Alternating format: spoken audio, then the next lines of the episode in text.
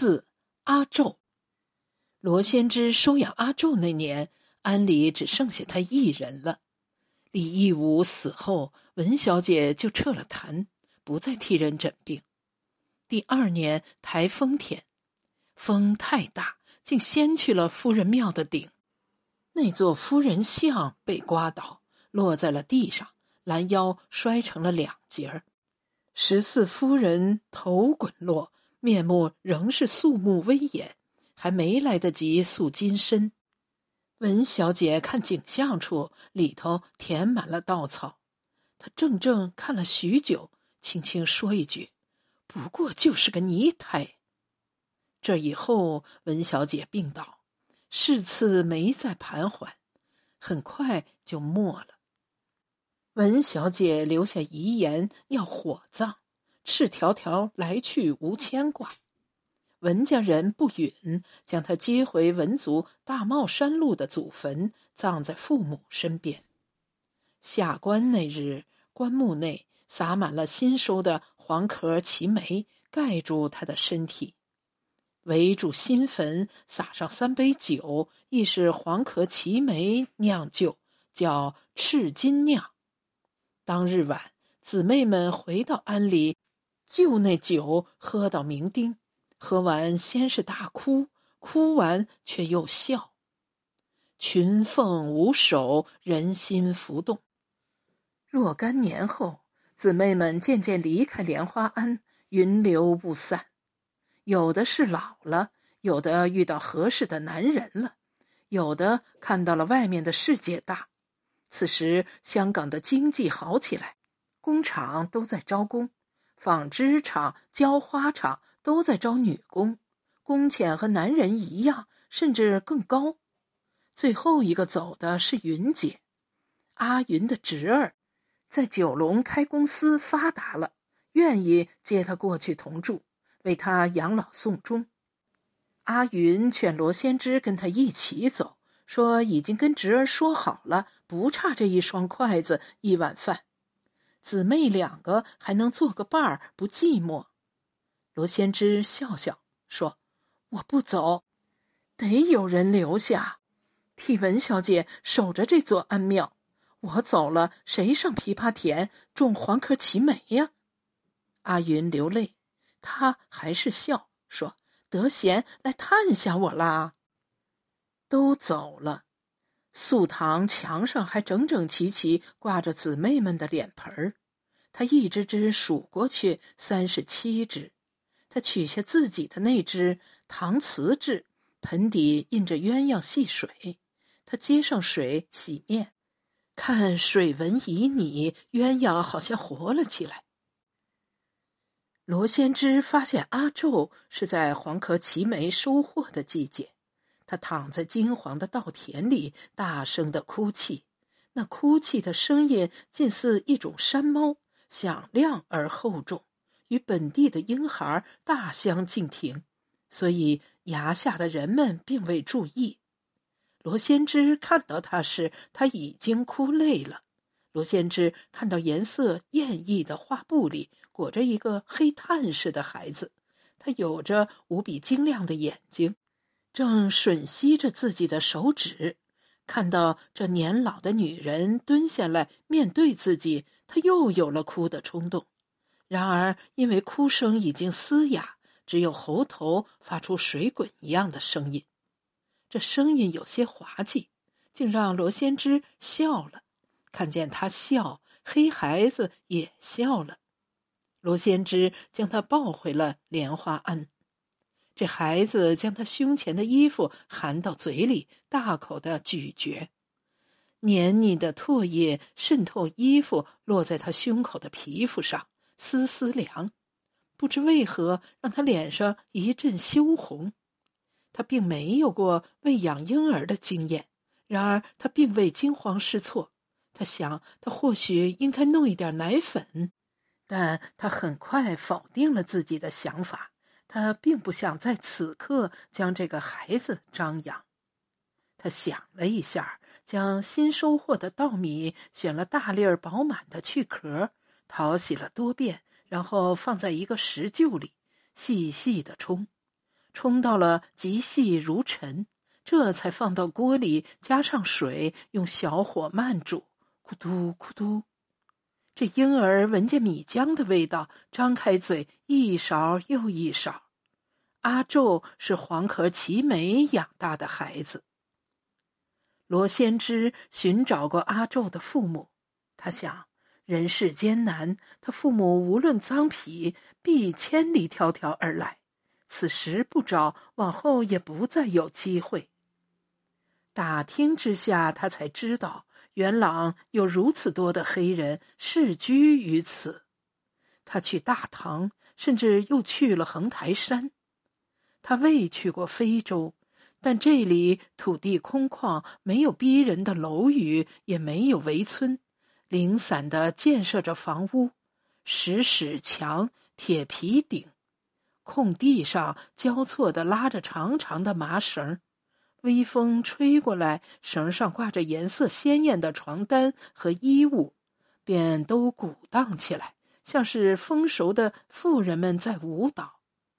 远处飘来的音乐是一种原始的呢喃，这一切让他陌生又新鲜。他没有去过非洲，但他想，这里怎么会是香港啊？他怀里抱着黑色的婴孩，从村口一路走来，人们都用好奇的目光打量。黄皮肤的，看一看便避开了；黑皮肤的倒围上来，并不说话，只是簇拥着。他走过一个车厂，黑人们赤着上身挡车拆零件，没有做工的拎着易拉罐喝酒吹水。看见他也沉默，在阴暗的车场内，像是一些暗色的幽灵。浓重的味道扑鼻而来，是熟肉混合汗液的气味。他有些恐惧，将婴孩抱得更紧，闷着头往前走。这时，他听到一个女人的声音，问：“你找谁？”他看到一个黑女人正在车场边上拉着一只煤气炉在煮食物，女人用木勺搅拌，锅里是黄色而粘稠的液体，正冒着细微的气泡。女人拉过板凳让他坐，罗先知犹豫了一下，坐下来，坐的并不实。他问：“你们村里有没有人丢了孩子啊？”女人问：“丢在哪里呀？”他告诉女人莲花地的稻田，女人惊奇的看看他，说：“甘远，毛人会山长水远的去丢孩子，姑阿妈一定是。”罗先知听到这个黑女人用纯熟的广东话表达着她悲观的想法，女人看出了他的黯然，似乎为了安慰他，看看婴孩说：“宝宝又养得极好。”女人伸出手指逗这孩子，孩子似乎体会到了来自本族的亲切，伸出了手。女人索性将他抱过来，以一个天然的母亲的姿态。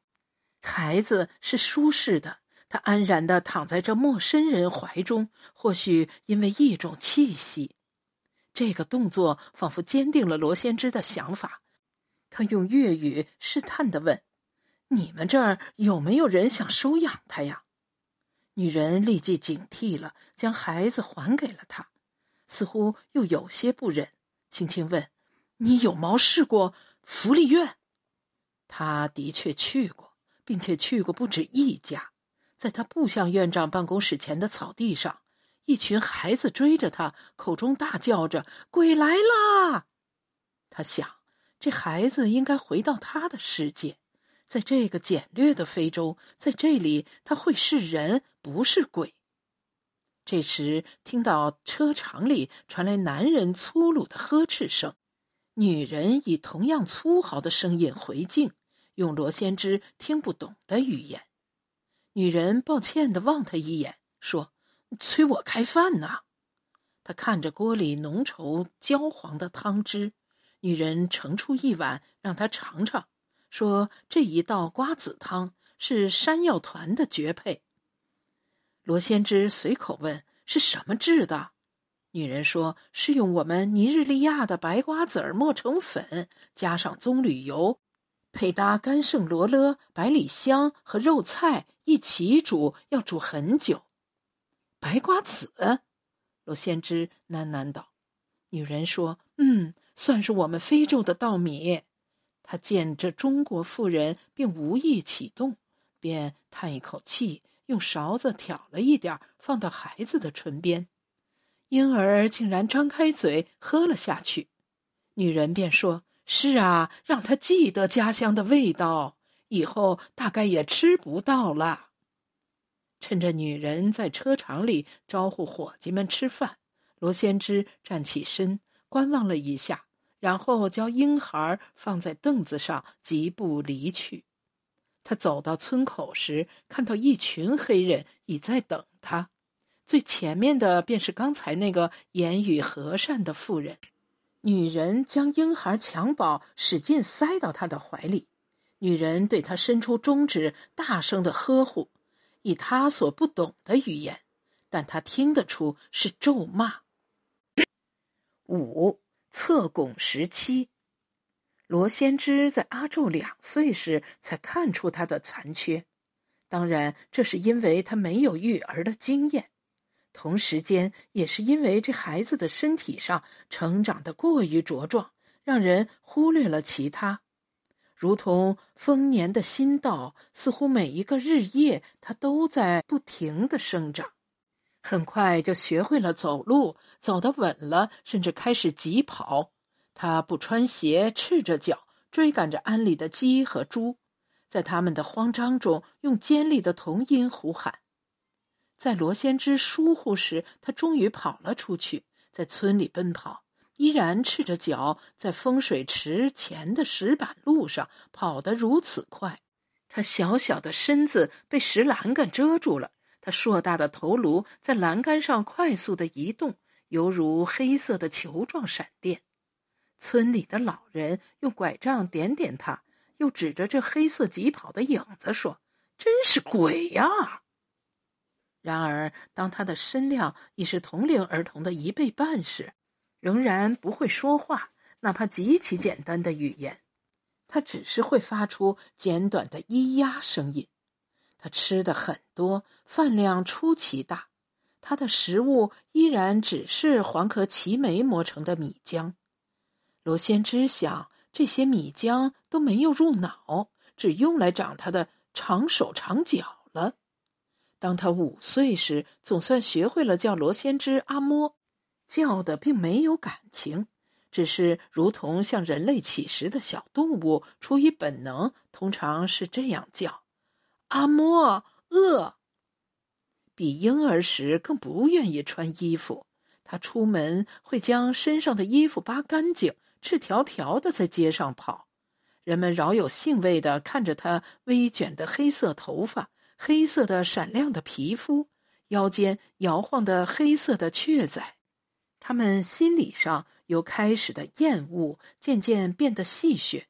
小孩子们跟在他的身后，学着他咿呀的声音，向他投掷石块、泥巴，并学着大人的腔调大声喊：“真是鬼呀！”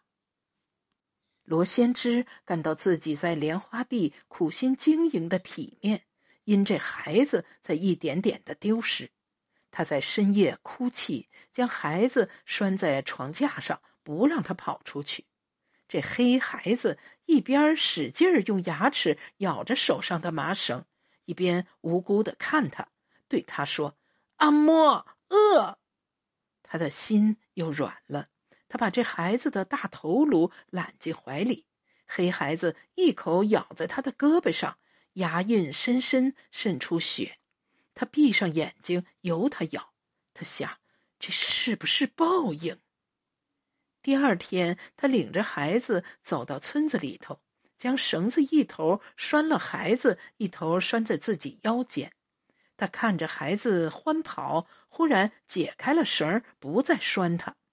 有人议论，他便朝那人看过去，昂然的大声说：“我开孙哦！”人们又开始咒骂，连他一起骂进去，骂他没有男人，没有崽，如今不顾公序良俗，抱一个野孩子当孙，黑鬼样还傻傻的。他心一横，索性给这个孩子取个名字叫阿仲。他想，孩子啊，你这辈子要学会在诅咒中安之若素。第二年的深秋，他带阿宙上了崖枇杷田收黄壳奇梅，金灿灿的稻壳，风里头浪一样。阿宙的眼睛直直的，不叫也不闹，竟然定定的坐在田埂上，看着他拿着镰刀收稻。收累了，他直起身，看见小小的身影在田里捡起稻穗儿，放进身边的篮子里，他笑了，一边。捶捶自己的腰，说：“我阿宙懂得惜粮食啊。”他让阿宙把他割下的稻抱到田头，田头的稻秸垛一点一点的高起来。傍晚，一老一小坐在田头，他摸摸阿宙的头，头发又硬了许多，钢丝一样。